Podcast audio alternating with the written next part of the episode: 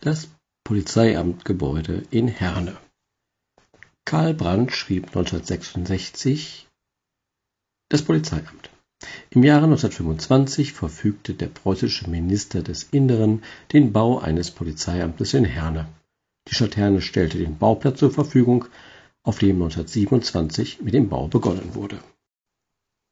Als letztes der drei großen Bauprojekte im Carré des direkten Rathausplatzes, das Rathaus von neunzehnhundertzwölf, das Amtsgericht zwischen neunzehnhundertvierzehn und neunzehn, wurde das Polizeiamtsgebäude zwischen neunzehnhundertsiebenundzwanzig und neunzehnhundertneunundzwanzig vom preußischen Neubauamt errichtet.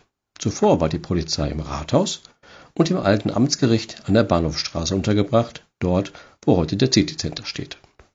Das weitläufige fünfstöckige Backsteingebäude ist, mit seiner fünffachen Fensterreihung aufweisenden Schmuckseite, interessanterweise zur Bebelstraße ausgerichtet und nicht zum Rathausplatz.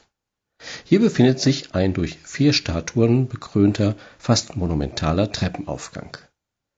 Die den hohen Balkon abschließenden Figuren symbolisieren die juristischen Tugenden.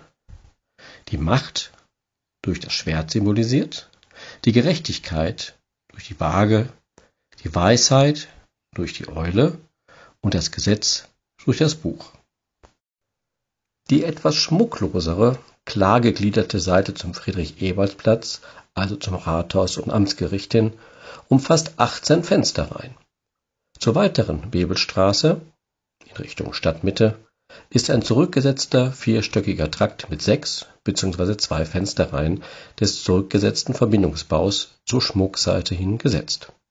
Ein angewinkelter Gefängnistrakt wurde ebenfalls errichtet und schließt das Gebäude in Richtung Norden ab. Im Inneren ist besonders der Treppenaufgang sehenswert, der mit historischen Kacheln in Grün gehalten und die Polizei in all ihren Schattierungen zeigt.